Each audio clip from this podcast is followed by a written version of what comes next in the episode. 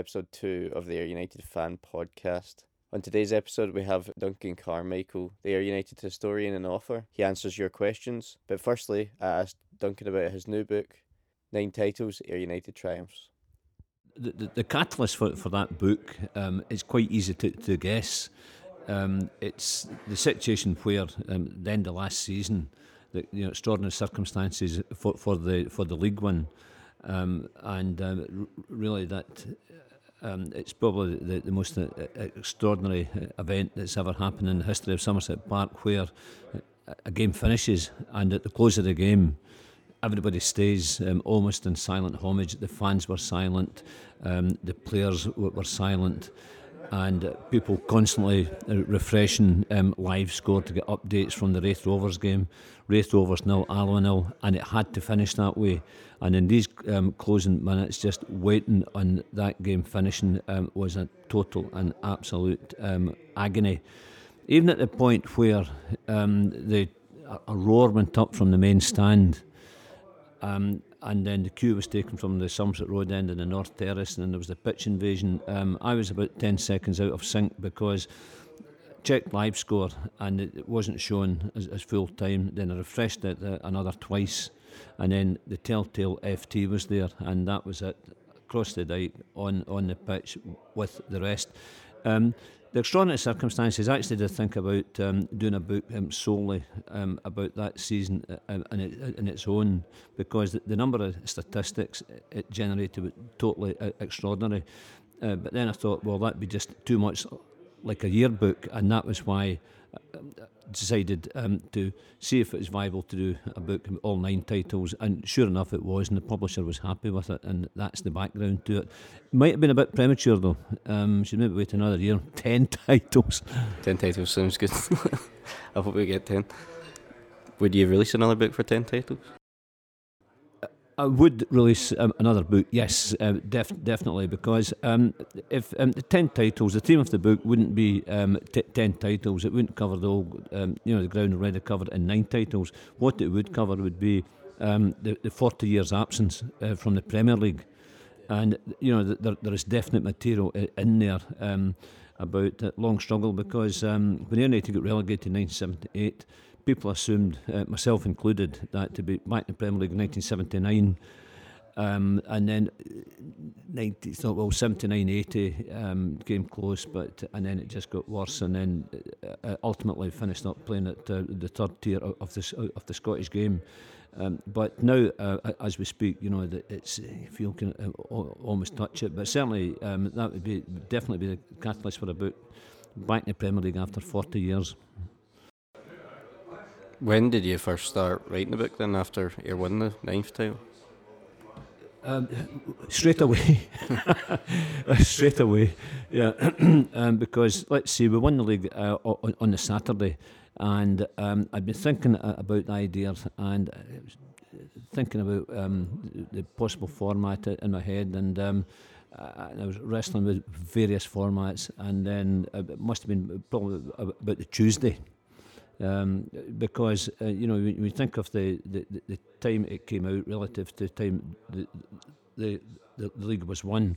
But I find that, I mean, even though I'm working full time, um, I mean, I, I, don't quite work a 60 hour week, but when you include the, the, the commute uh, back and forward to Glasgow, I'm away from the house for six, for, for 60 hours. But um, whatever spare time I've got, you know, when I'm working on a book, I'm fanatical uh, about it. Um, you know, it's uh, one of those things uh, until I see it through. Quite fortunate as well because in terms of the of the research material, I'm building it up, building it up, building it up on a gradual basis and um, so that all the all the necessary research material for the book um, is under my roof, which is very useful. So I worked out: is there eleven books? Eleven books is actually correct. Yes. Yes, eleven books is. Um, one was two volumes. I, I actually right. Yes, yeah. uh, volumes uh, one and two of the uh, of the club history, but that's um, eleven books um, on, on Ayr United. Um, there's actually a, a 12th book which um, very few people know about because um, it's it's um, e- ebook um, format only. It's only a Kindle version, and uh, and it's a novel. But in terms of books, which which can actually hold, yeah, that's eleven books and all Ayr United themed as well. Yeah. Have you read any books that aren't Ayr United? Uh, only, only that um, novel. Yeah. And um, but the the difficulty with, with the novel is that whereas that um, I've got a track record in non-fiction, um, I, I, I, can get non-fiction books uh, published. Fiction, I don't have a track record in at all and that's why you know it's um, it's, it's not hardback, but um, just e- e-book version only, Kindle version only. But no, it's the, the Ayr, United theme um, predominantly because there's just so much material. People say, well, how can there be that much to write about Ayr United? But there is. And um, the beauty of writing about a club like Ayr United is that when you think of history as a club like Manchester United, it's so one dimensional, just um, relentless success. But um, when it, club like Ayr United, where the success is a, a lot more patchy, um, you know, the team of the book can become a bit more quirky and I'd like to think more interesting. One day I always remember about Man United is that Old Trafford was built the same year Ayr United was founded. That's how I remember it. N- 1910. Yeah, yeah, 1910. Yeah, Old, Old yeah. Trafford. How do you get most of your information for your book? Um, in my younger years, um, you know, when um, I, I spent um, a lot of time um, in libraries, an awful lot of time. Uh, it, it, actually came about initially because um, at, at, the age of 17, um, I was program editor. That's going back back to 1970 now, and um, you know, I started doing um, features, uh, flashback features. 40 years ago, 50 years ago, 60 years ago, etc. And um, to do that, I was going into the into Library and sourcing old newspapers. Uh, that made me realise that there was an awful lot of untapped material because I find out things about Ayr United which you know, to me seemed um, scarcely credible, and it was just so much, uh, so much material. And um, you know, realised that um, easily, you know, it had the material for um, not just one book, but several books, and then just the momentum kept on kept on uh, carrying. But um, but yeah, that, that's it. It's it's the only way to do it. People might think of being a bit of a bind, you know, going through old newspaper volumes, and um, especially where that um, these columns are so. Um, T- tightly packed, and it can be difficult to source out the little nuggets of information uh, information that, that you actually need. But um, the whole thing, yeah, definitely a pleasurable experience. Are these book are these archives in libraries, or do you need to actually go to the papers to um, libraries? Someone? Yes, yeah. that's it. Yeah, yeah, that's it. I mean, you talk about a misspent youth. I know my youth was well spent or misspent, but um, an awful lot of time if it was spent in libraries. Gordy Boyle asked, "What made you choose Ayr United as your team?" Well. Um, that, that happened very, very um, easily because um, we stayed in, in Bathgate in, in West Lothian and the family moved to Ayr when I was age six, um, you know, just a couple of months short of, of my seventh birthday. Now, when we stayed in Bathgate, um, our house backed onto Creamery Park where Bathgate Juniors played. And um, my father used to take me to watch um, Bathgate Juniors. Didn't have far to go. Um, the ground was at our back door, and if, if Bathgate were playing away, sometimes we'd go and watch them Armadale Thistle, um, three, uh, f- four miles away. So whenever we moved to Ayr, um, we lived in Tweed Street. It was a new house at the time, just um, newly constructed, which was walking distance from Somerset Park. But um, initially, um, talking here about the 59-60 season, to begin with, um, my father wouldn't take me to the games because he said it was too wee and the crowds were too big. But um, towards, um, as the 59-60 season uh, progressed, he um, relented and started taking me uh, to the games. And um, then you just become uh, fixated with it, and you've just really um, got to go. But really, it's it, the bottom line there is just simply local team, walking distance from the ground. Gordy also asked what was the first game you ever t- attended?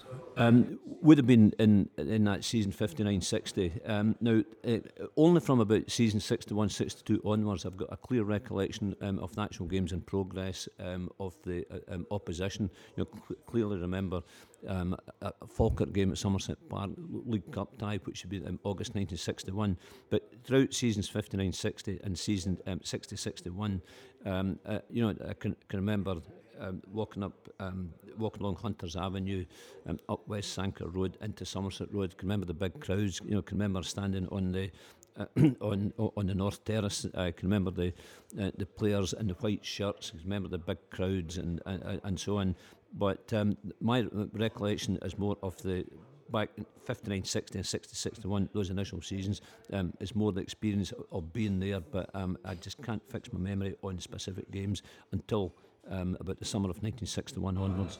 Yeah, I'm the same. I was too young to remember specific games when I actually first went to Somerset. Yes, yeah, yes, yeah. Um, but in, in terms of um, being um, in tune with the, the, the, game in progress um, on the field, um, I would uh, I'd probably say League Cup tie, Falkirk at home, August 61, that would have been.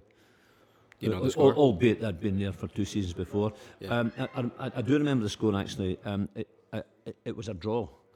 Um, it, it was a draw. Um, it must have been um, one each, if I recall correctly. But it was definitely a draw. Gordy also asked. Gordy had one, two, three, four, five questions from Gordy, so we'll work our way through them. What's the favorite? What's your favorite game you've ever attended? Not necessarily an Ayr game. Um, well, my favourite favourite game I've ever attended actually is an Ayr game. um, but um, it's the favourite Ayr game I have ever attended. Uh, 6th of February um, 2002, League Cup semi final um, against Hibs. Um, wanted so much for United to reach um, a national final, and, and that was it. And um, when Eddie Annan um, sh- struck the penalty home, it was complete um, bag of nerves because with two three minutes um, first of the first half of extra time and then the 15 minutes for the second half of extra time to, to, to negotiate. Um, actually left my seat, walked up the back and ended up um, pacing the floor in the concourse like an expectant father outside a maternity ward. Uh, just um, absolute total bag of nerves. So wanted um, that game to finish reaching a national final, and when the final whistle blew, um, complete um, elation. Um, when the final whistle blew, I came back down the steps to where I'd abandoned the family um, in, their seats, and was walking down the steps. Um, for all that the crowd was less than 12,000 in a stadium like Hampden, the, the Hibs support was sitting in very, very close proximity. And I was coming back down these steps, um, there's line of Hibs supporters leaning over to shake hands because they just see I was totally and absolutely jubilant. So I thought a lot of these Hibs supporters for that, but that is the definite outstanding memory. Uh, of which there are many because people think days the, the ground record was broken, um, the various times uh, uh, against Kilmarnock, for example, but that's the standout for me. Talking about that game, that penalty was quite controversial. Um, Do you think it was a penalty? Uh, at, at the game, uh, yes, um, I, I was sure it was a penalty. But um, fun enough, uh, on the way home, um, we stopped at the BP station um, at, at Monkton. Actually stay in Monkton, and uh, we, stopped there and we went into the shop and. Um, somebody had noticed we were wearing colours and um, asking about the game, and a chap had seen it on TV. Said, "Well, look, you're lucky to get a penalty. It wasn't a penalty." And said, "No, no, it was definitely a penalty." I, watching it again on film, um, I could see he had a point. you know. Yeah. I, I, when when I watched it um, years later, like I, I was young when it happened. I went to the final. I watched that game on TV. My dad wouldn't let me go to it. But um, when I watched it later on, I was like, that wasn't.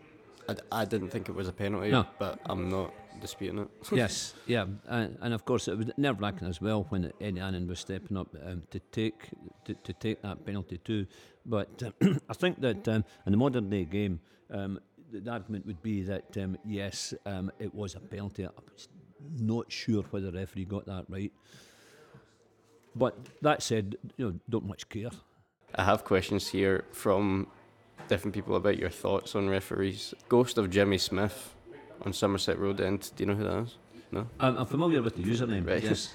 Said Duncan gets quite upset with officials at matches, as we all do. Getting on the topic topic with the ref, the rest of the media, even. What's the worst decision you've ever seen in an Ayr game? Um, the, I tell you, the worst decision I've ever seen um, at, at an Ayr game was at Ibrox, um, January 1970. And um, the game was nil nil. Um, it must have been maybe about midway through the second half.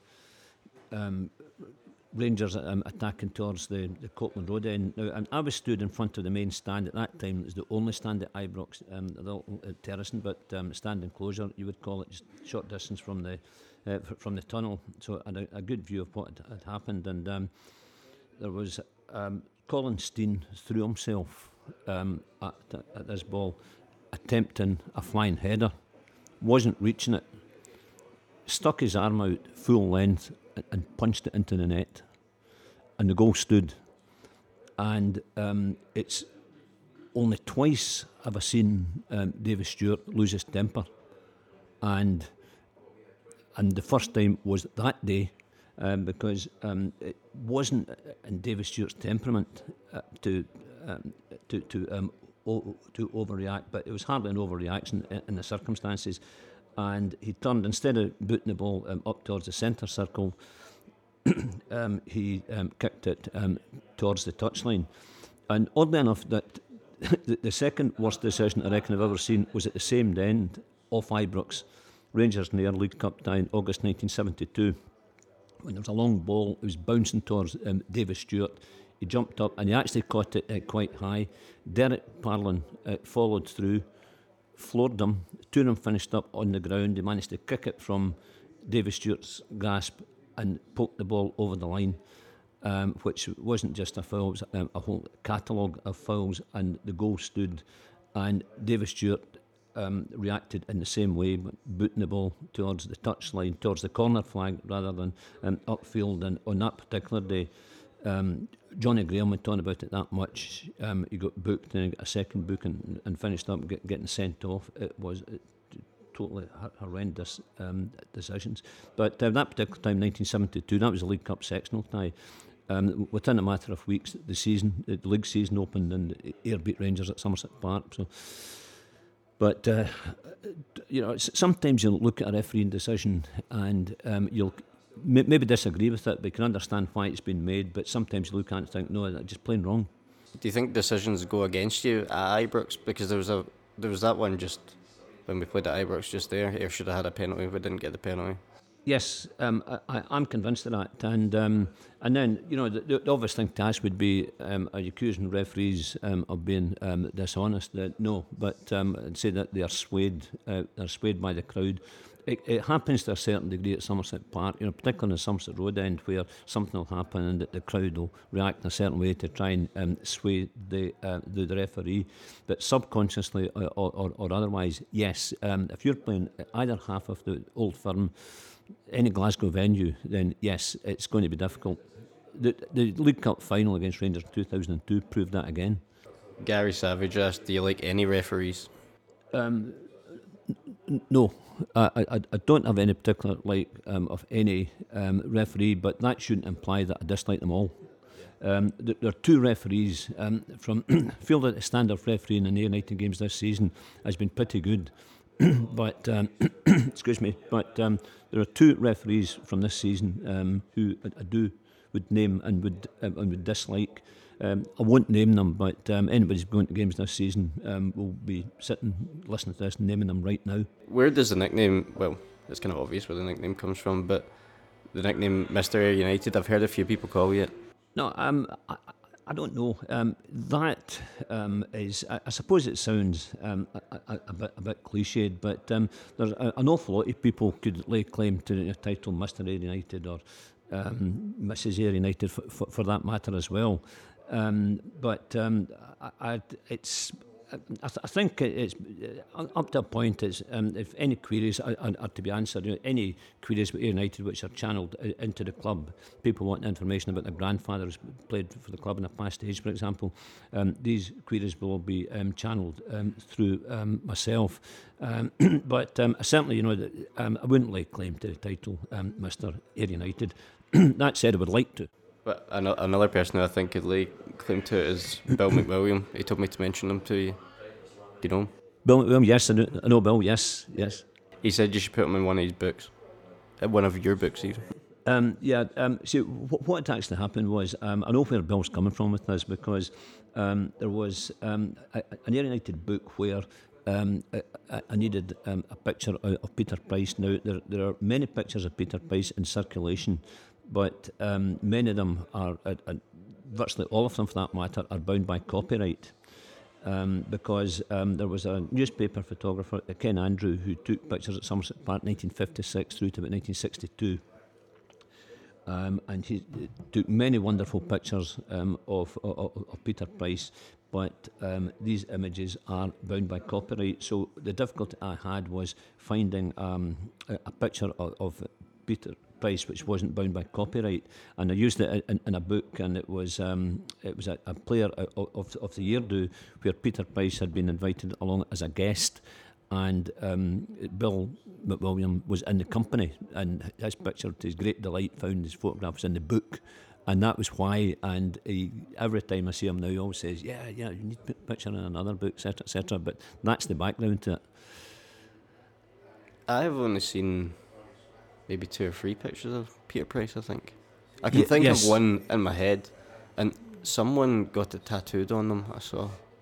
Yes. I don't know who that was. Um, uh, that was. Um, it was a guy from Newcastle. Ke- Kevin Coates, yeah, comes from um, Cramlington, um, yeah. in, in the, the, the, in the Newcastle area. Yes, um, I, I, know that um, when I wrote um, "Walking Down the Somerset Road," we uh, the publishers got permission to use a, a, Peter Price picture, which is the one that you most often see now, where he's just wearing a sort of white open neck shirt and it's a, a head and sh- shoulders. Um, Crossed arms one.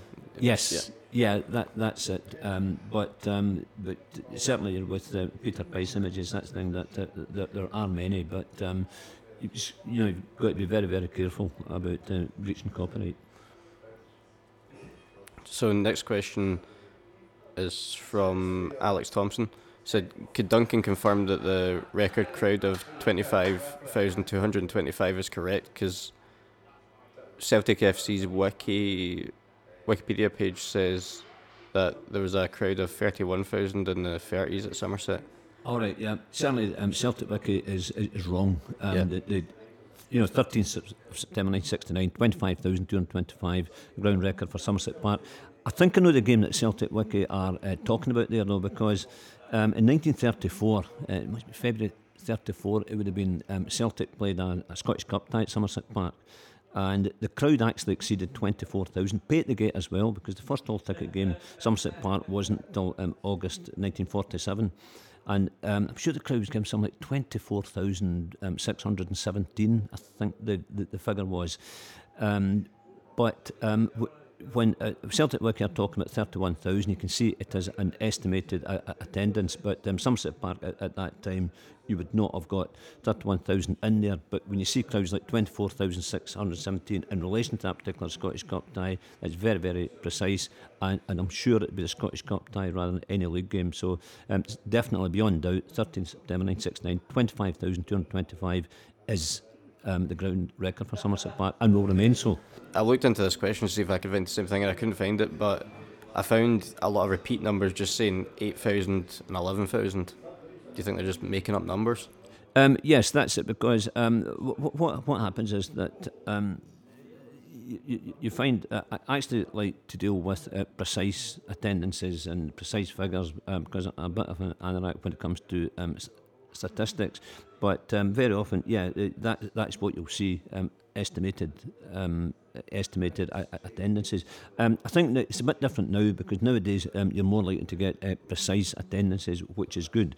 But historically, you know, when you look back through when um, United were struggling through the early to uh, mid 60s, um, attendance always going 500, 500, 500, 500, and it just became um, force force of habit. But uh, yeah, I, I don't like dealing with estimated attendances.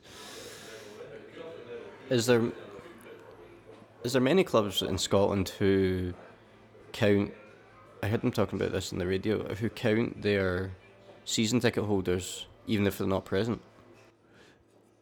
They do. Yes. Um, I, am really convinced that they do do that. Now, the, the game in season 2013-14, um, uh, when um, Ayr were playing Rangers in the league. Um, now I, I remember the, the, the, December game at Ibrox, um, December 2013. The crowd giving it something like 44,500. Looking around, that would have been about right. It looked as, as if um, you, you, were at an international. But when we played them again, which must have been um, March or April, it would have been. Um, at, at Ibrox, a, a, high crowd figure would give them something in the region of about 41, 42,000. It's nowhere near it. No. Absolutely nowhere near it. I also saw on Rangers Wiki they said at the record attendance game on the 13th of 13th of September, they said there was 25 more people there. I don't know why that is. Yeah, for some yeah. reason. Because Yeah. the the reference on the Ayr United wiki is your book. It's walking down the Somerset Road. Yeah, uh, 25,225 was definitely the attendance given. Now, that said, um, there were more because um, that was at a time when um, children um, weren't always paid for. In fact, very few children were paid for, and it was um, either, you know, um, kind of lift a laddie over the turnstiles, which was accepted practice. Um, when y- y- they were a parent, maybe a, wee bit older, um, uh, it was you know kind of let the laddie through. So you know you go through your father on the same turnstile. Like even that figure, twenty five thousand two hundred twenty five. Although I was at that game, um, I wasn't even included in that figure because um, I was selling half time draw tickets that day and watched the game in a in, in a white coat and. Um, so um, and th- their, uh, the, you know, their true attendance we will um, never know, but certainly the twenty-five thousand two hundred twenty-five would be the number of paying spectators. How different was Somerset back then? Um, Somerset um, actually was um, a lot different because people tell you, you know, you think back to 1969, people tell you, oh, Somerset Park's not changed from the 50s. Somerset Park's actually changed quite a lot um, since, uh, even since 1969 when that game was played. Um, in 1969, for example, um, United did not have floodlights, but they had these um, training lights, which were just like um, lamp posts almost. That's what they looked like, um, dot, dotted round uh, the, the pitch. And it was three down one touchline, but three down uh, other touchline when, at, at time when um, they would train um, on the pitch. Um, the Somerset Road end was uh, was un- uncovered. That wasn't covered until 1971. Um, the old 1924 stand, of course, yeah, that was uh, that was still be recognisable then as uh, um, you know t- today as it was then. But um, the family stand extension wasn't built until um, uh, until 1989. So that, uh, that there have, have been those um, those various changes there. Uh, nonetheless, that um, it's probably the, in, in terms of um, evolution of a football ground, it's probably one of the grounds that's probably the least changed since then. When was the hospitality built? Um, that was built in 1995. Is that how recent that was? Um, yes, yes, yeah, um, 1995, and um, McBar Construction and Bill Barr was, was very proud of it, and rightly so. It was a good facility. How far back did the North Terrace stretch before that? Was it very similar to what it is now? Uh, it, it, it would be the same. Yes, that's it. Yeah, because you, you can see where the um, where the um, last step um, extends to. Yeah, and because if you go back to the last step on, on the North Terrace, um, from there it, it, it flattens out, and that's where the, the hospitality So when- was built. When you're talking that record attendance game, would there have been people standing on the flat as well? Um, yeah, well, in fact, there, there there are people um, right round the track um, because when you look at photographs of that game, there's the illusion that there was no boundary wall. Uh, because the number of people who sat round uh, the track, there's photographs as well where um, there's one iconic image, um, David Stewart um, standing with hands on his knees, looking upfield, and there's a, a- chap with a- a ranger scarf actually lying on the grass, parallel with the side net um, it was uh, uh, quite extraordinary that the game even um, started because um, players taking corner kicks, players taking throw-ins, um, the fans were encroaching almost to the touchline. Uh, Stephen Martin said the their improvement to Somerset, if they had a choice, would be covering the North Terrace. Uh, what would yours be? The same, absolutely. Yeah, covering the North Terrace would, would be fantastic. Uh, absolutely, no doubt at all. Covering the North Terrace. Now, how practical it would be, how, how- practical it would be with the hospitality boxes there, um, I, I don't know, but then I don't need to know because, um, uh, you know, I, I don't work in the field of, of construction. But if that could be done, it, I think it would be a dream to cover that North Terrace, definitely. I think the the atmosphere would be unmatchable if that was. The noise would just bounce off the roof. Yeah. Um, you know, as it does already uh, at the Somerset Road end. But if you could um, replicate that, because the fans in the North Terrace are they're keen, they're rabid. You know, people talk about Somerset Road end, but um, fans in the North Terrace are every bit as rabid. And if that noise was reverberating off the roof, it would be what a, an atmosphere. It'd be it'd be fantastic. And they talk about Fortress Somerset and about visiting teams dreading going to Somerset Park. We'll cover that North Terrace. I think they would uh, dread it all the more. It would be intimidating. What do you think's got the better sound, the railway end or Somerset Road end? Uh, oh, the Somerset Road end, yes, yeah. Um, the, the, Somerset Road end. I think it's because that the, the railway end has been opened um, so few times since um, since segregation because that um, that ground been segregated since uh, March 1981. The first game would have been at Hibs uh, at home after it was segregated, and the railway has been opened um, several um, t- times um, since, but um, it, it, seems unnatural. I think standing railway and watching United now seems un- unnatural. Um, of course, b- back in the day that you, many fans would stand behind the goal the team was shooting towards, which meant changing ends at half time. Used to do it myself. And uh, difficulty there would be that uh, opposing fans coming the opposite direction um, at, at half time. Now that happened League Cup semi final first leg November 1980 against Dundee, and there was trouble when the fans clashed, and that was what um, that, that was what led to, to the idea of um, segregation, which uh, was um, implemented several months later in March 81. But definitely, yeah, the, the Somerset Road end to me is the traditional end rather than the railway end. Jimmy Mason says, "Can you confirm it was Ross Mathie who got dragged over the wall in the Derby game?" It certainly was. Um, it certainly was. Yeah, I can remember that. Um, that would have been um, September 1970.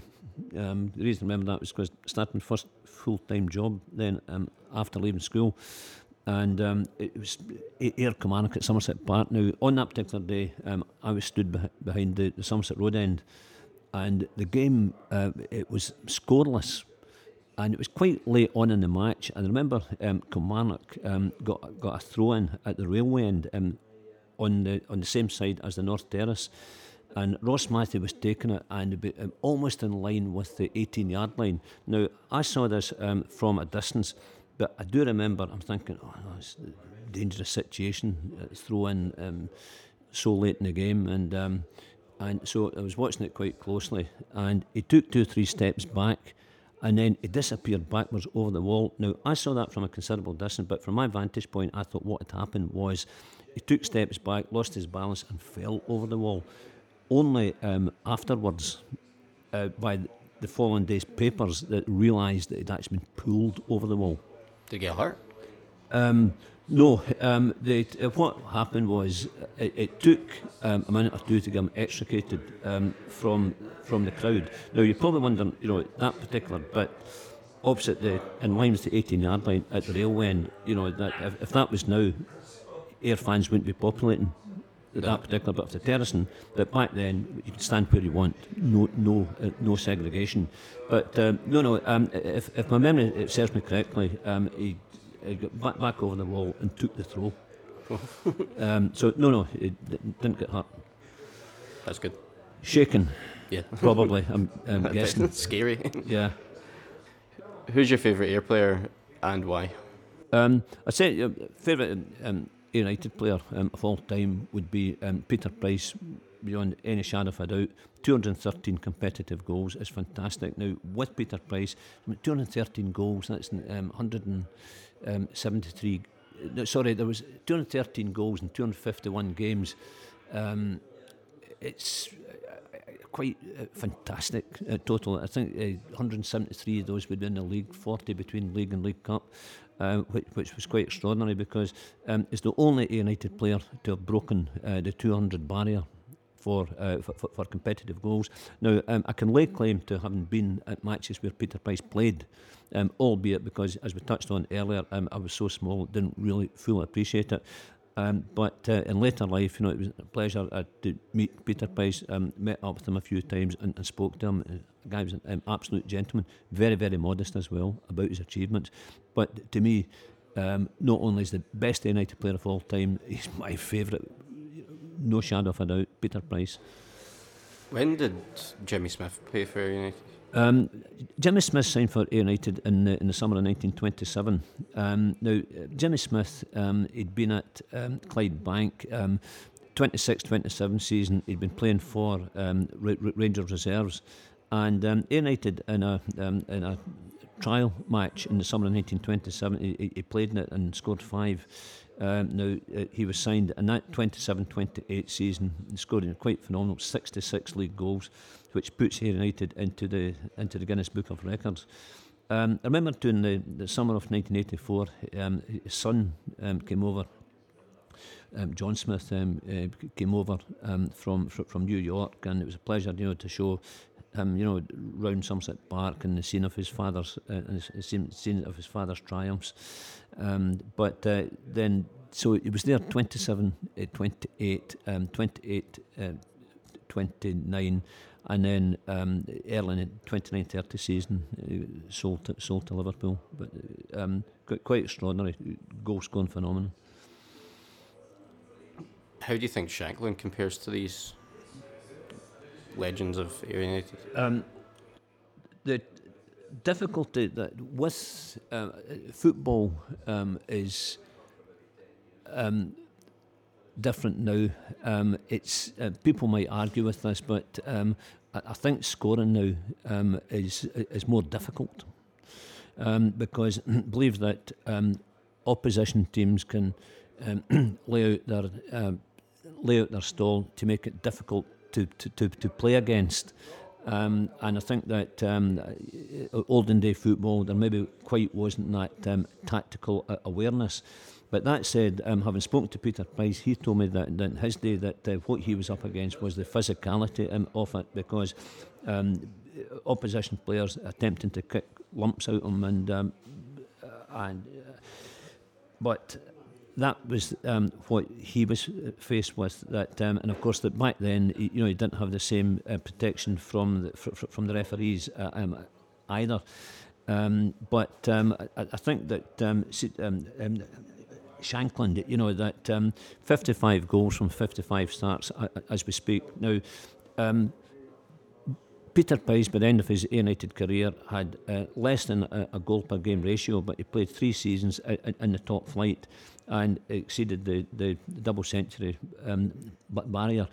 But um, certainly, um, I'd put, you know, if you're talking about the uh, some of the greatest United strikers of, of all time, then yes, I, I, would put Shankland right there on a pedestal uh, alongside Jimmy Smith, Peter Price, Terry McGibbons, Malky Morrison. He, beyond doubt, deserves his place.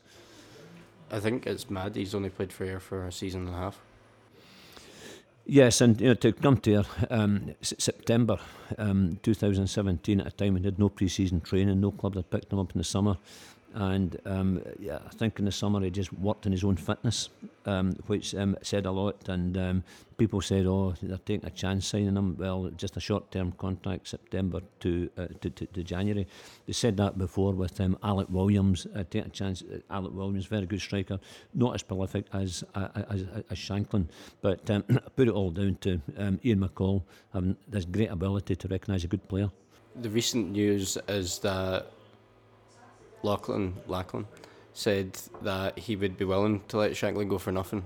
Which, which to me, um, I, you know, I wish Lachlan was sitting here right now so I could buy yeah. him a drink after saying that because that shows the complete height of ambition. Because Lachlan, that tells you that Lachlan's ambition is get, getting into the Premier League. And you know the financial cost about the whole Shankland situation is just a secondary consideration, uh, which is uh, absolutely brilliant. And people accuse United of lack of ambition, which is totally unfair. I think it's been somewhat true in the past. I think when what season was it? 2009-10 season when we sold like Ryan Stevenson. Yes. I think that was at the time the wrong decision to make, and we get relegated that season, and we've been up and down. How many times? I mean, it, things are different now. Things are fantastic now, but for a while, Ayr couldn't stay in the championship. Yes. It's um, to, to sell Ryan Stevenson for, for, for ten thousand pounds. Then then uh, yes, you know when it was um, clearly worth um, so much uh, so, so, much more. Um, so that um, I, I, think that you know, looking at it in relatively recent seasons, you know that um, for the club to go full time when they did, and then to have the, the, the success they did, um, okay, it was tight winning the league um, last season, and then it rolls on to this season with the momentum. And again, there were accusations about um, a, a, lack of ambition this summer, saying he was signing more players. But um, Ian McCall knew the strengths of the players he had, the players he, um, he's brought in. Um, you know, Liam Smith. Liam Smith, so great. good. Daniel Harvey, so, um, so good. Also great. And, and Andy Murdoch. And I think it's extraordinary too that um, this season where you've got uh, Morton fans, you know, they're saying, "Oh, look at how United are doing," despite despite having Duhan and Andy Murdoch and, and, and Lawrence Shankland, you know, players who were all, at their club, and Partick Thistle saying, "Oh, how can a team been doing so well with um, Declan, Declan McDaid in their team?" Dunfermline fans saying, "Yes, you know, how um, are they doing so well with um, Geggan and, and, and Moffat in the team?" But um, you know, everyone they're all good players. But Declan McDaid is fantastic to watch. Just absolute box office.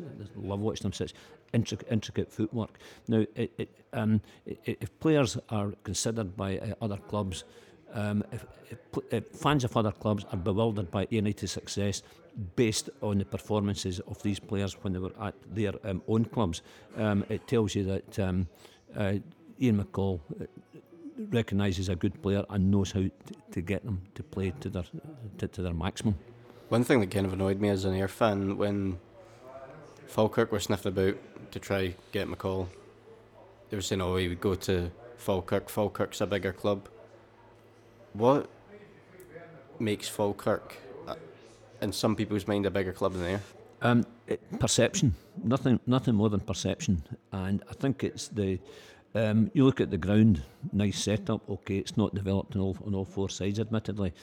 Um, but um, again, I find unusual about Falkirk is the crowds this season when they're bottom of the league, uh, um, horrendous form, um, fans going nuts, and uh, you know, crowds topping four thousand. Yeah, um, which I, I, I, couldn't, couldn't quite get.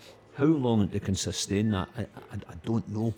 Do you think um, that's a season ticket thing again? Um, it, it, it could it could be yeah because um, I think that um, probably at the start of the season you'd expected clubs like um, Falkirk and Partick Thistle to be pushing for promotion. We're in a situation now where okay Partick Thistle have lifted themselves off the bottom now, but um, as recently as 10, 11 days ago, uh, 10, yeah, 10 days ago Partick Thistle were at bottom bottom of, League One, and they were in the Premier League last season. Ayr top of the same league. Um, playing two leagues below them last season, um, which, uh, but um, again, you know that um, this uh, big club thing, I don't really buy into it because when players come out the tunnel and, and, and cross the white line, any past glories uh, they count for nothing at all. Ian McCall said the gap financially between Beith Juniors and Ayr United would be the same or a similar kind of gap between Ayr United and Dundee United. Yes, yes. Uh, um, if Ian McCall saying that, I would believe him because yeah. the reason being that um, he's got an insight into um, Dundee United's finances, having managed there, oh, okay, albeit finances might have changed a bit since, and he made a similar comment about Partick Thistle as well. And um, having uh, managed Partick Thistle too, um, if Ian McCall's come out comments like that, he has to be believed. They must be shoveling out some money then.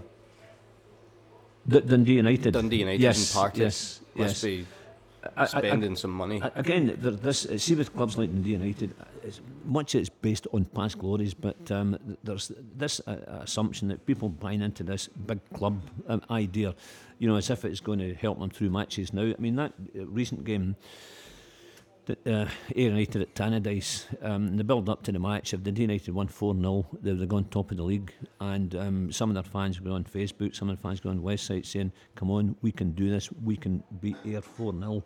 And now, if you supported a club who are sitting where they are now, but in the past, you know, for the European final, um, Scottish Cup wins, fantastic runs in, in Europe. I mean, I, I can, my lifetime, I can remember the United twice knocking Barcelona out of European competition. Um, so you know, with all that so vivid in, in the memory, I, you know, I can understand this big club scenario, but um, you know, uh, they cannot live off past reputations. No, I think just that 5 0 result, I still find crazy. It's, it's mad to think even Ayr United a few years ago or something would be beating Dundee United. Like, you know what? Uh, the, to, to, me, the, one of the great things about it was that um, it's it was the whole manner of of the victory. Um, De- uh, Declan McDaid, I'll mention again. I'm a big fan of De- Declan McDaid, and you notice that um, he's, he's got a swagger. Mm-hmm. And it's not a superfluous swagger; it's just a total, a, a total um, confidence. He's now, a cool guy. I've seen players in the past who are heavily into step over, step over, step over, step over, and it's totally superfluous because they're not achieving anything. But um, McDaid's skill, it's not a, a, a, superfluous skill, it's bringing something to the table. And um, the the whole uh, manner of, of, of victory and, and looking at it with the realisation it could have been more.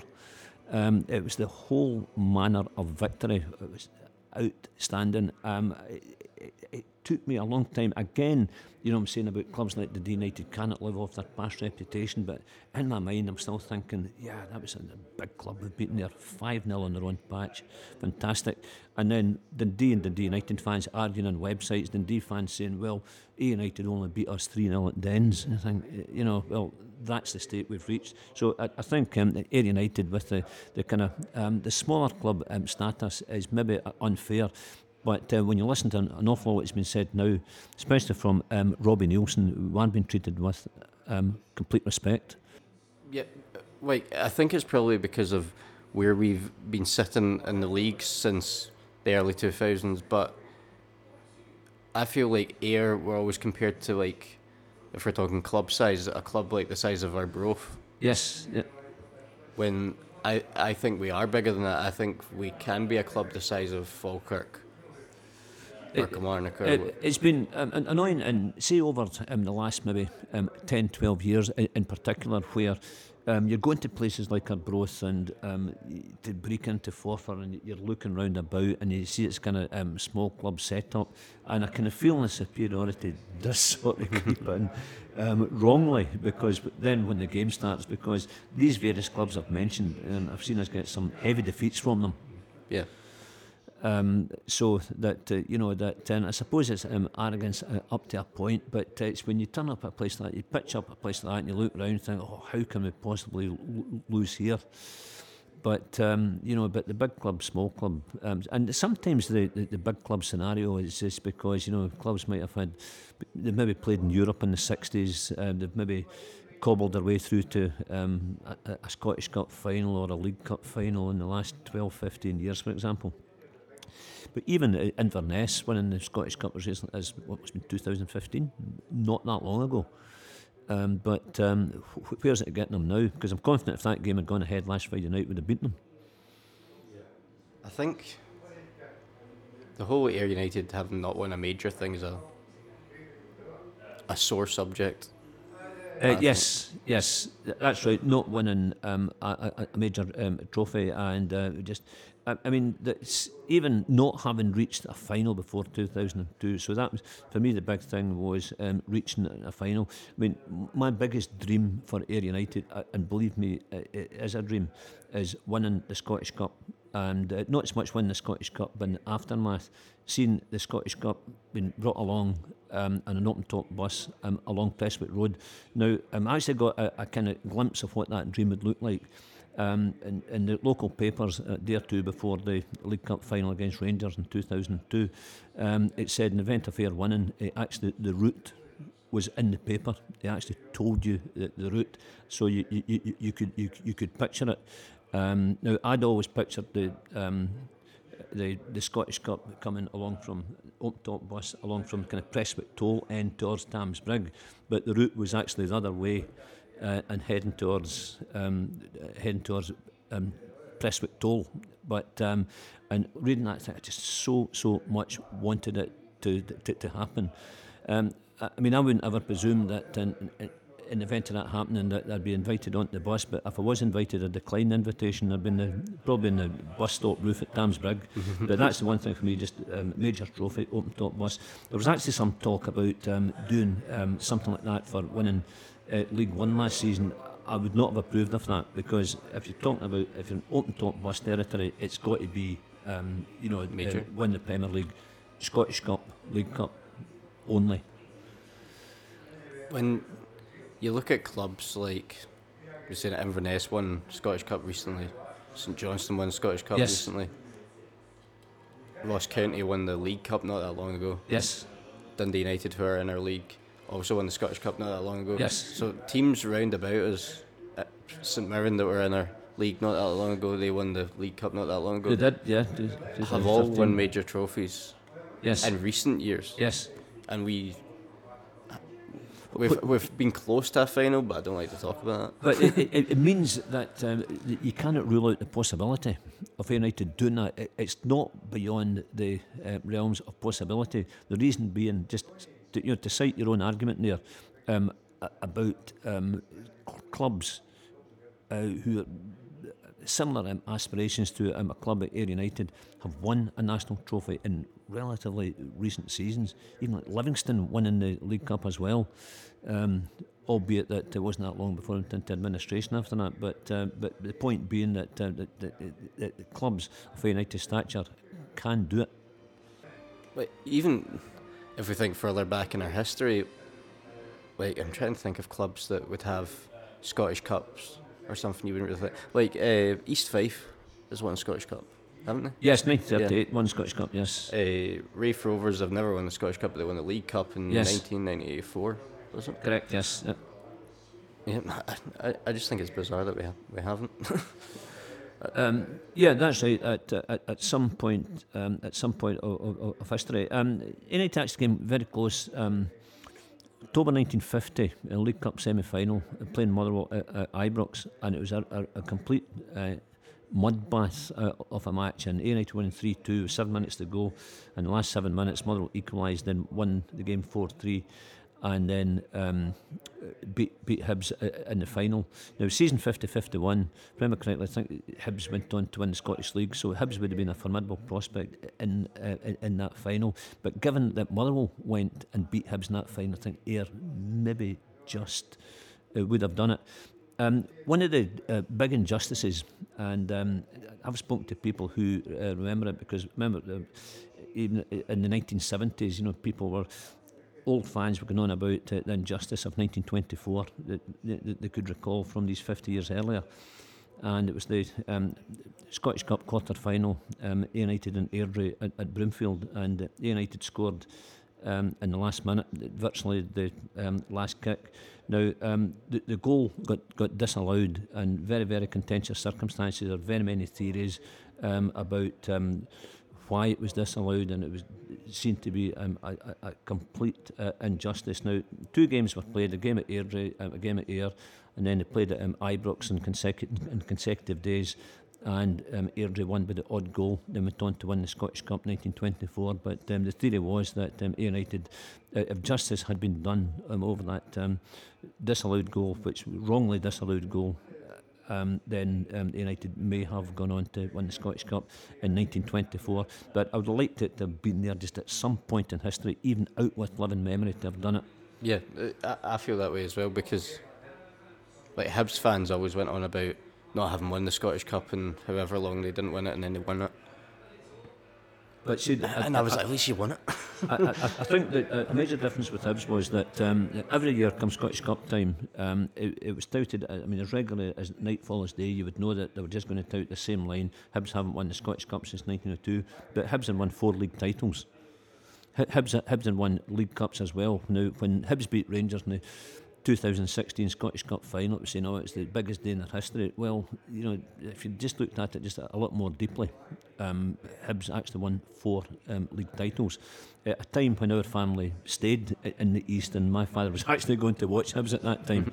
um, so, you know, that um, at least, okay, they hadn't won the Scottish Cup until 2016, but uh, it was hardly a barren history. Yeah, uh, there's a similar kind of you see between Dundee United and Dundee fans that Dundee haven't won a Scottish Cup in ages as well. But go Dundee, back. Dundee last won the Scottish Cup 1910. it's a good year. Yeah, 1910. yeah.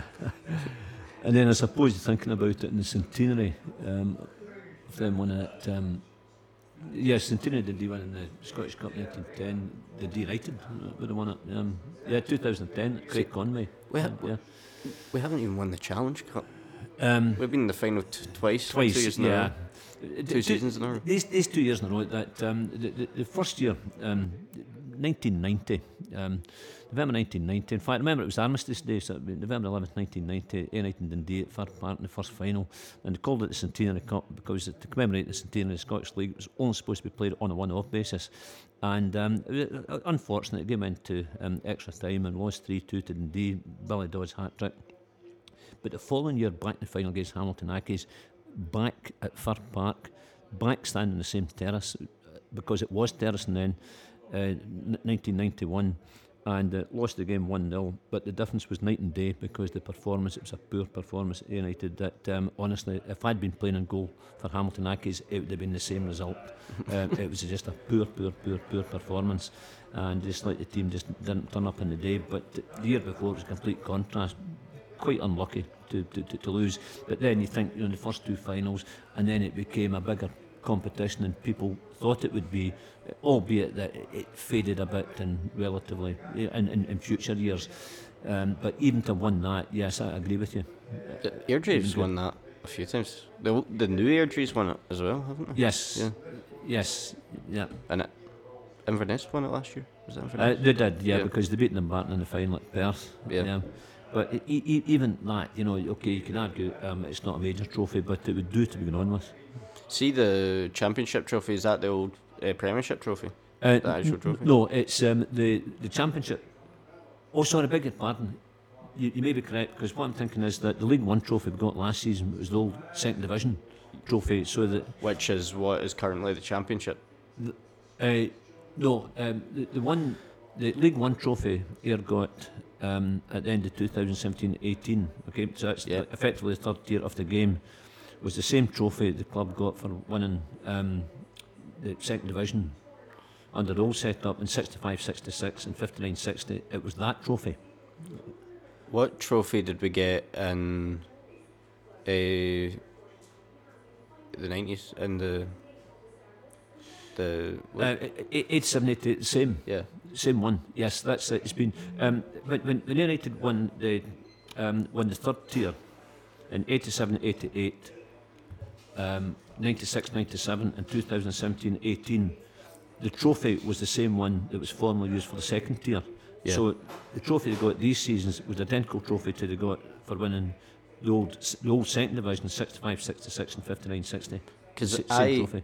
Saw a picture and uh, is it Henry Templeton has got the bit on his head, but it looked different. It kind of looks Yeah. like what the third division trophy now looks like. No, it, it, it should be the same. yeah, Um, it should should be the same one. Yes. for yeah, so that that would have been the 87, 88 one if it was Henry Yes, Templeton. that's right. So the 87 88 one, again, which was winning the third tier, Yeah. the trophy then um, was the one that was formerly used for winning the second tier, but just first and second division, same one. Going back to winning cups, Rangers being liquidated, and there was a whole thing of take the titles off of them.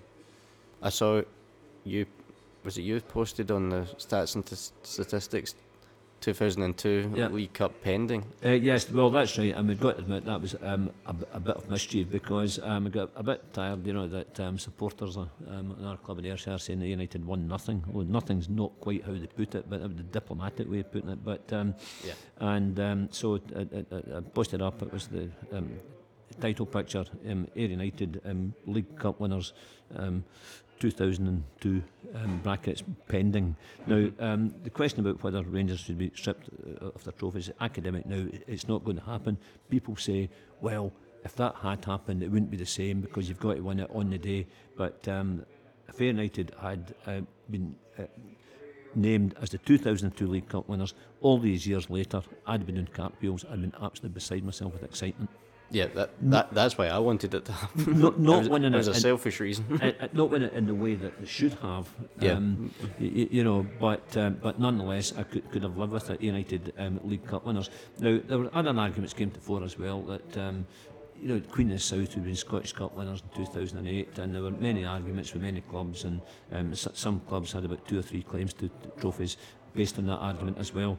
And people say, no, it's no way to win it. Well, maybe not the way to win it of choice, but uh, no, honestly, I would. I'd take it. Delighted to have taken it. Yeah, I'd take it. I'd like to give a big thank you to everyone for listening to this podcast. Thank you to Duncan for being our guest. Thank you to somersetroadend.com forward slash forum for helping get the podcast out there. Big thank you to Simon and Sandra at the Ship Inn for letting me record in there. Part two of this podcast will be up on Friday. Until then, honest men and bonny lasses, thank you, and I'll see you next time.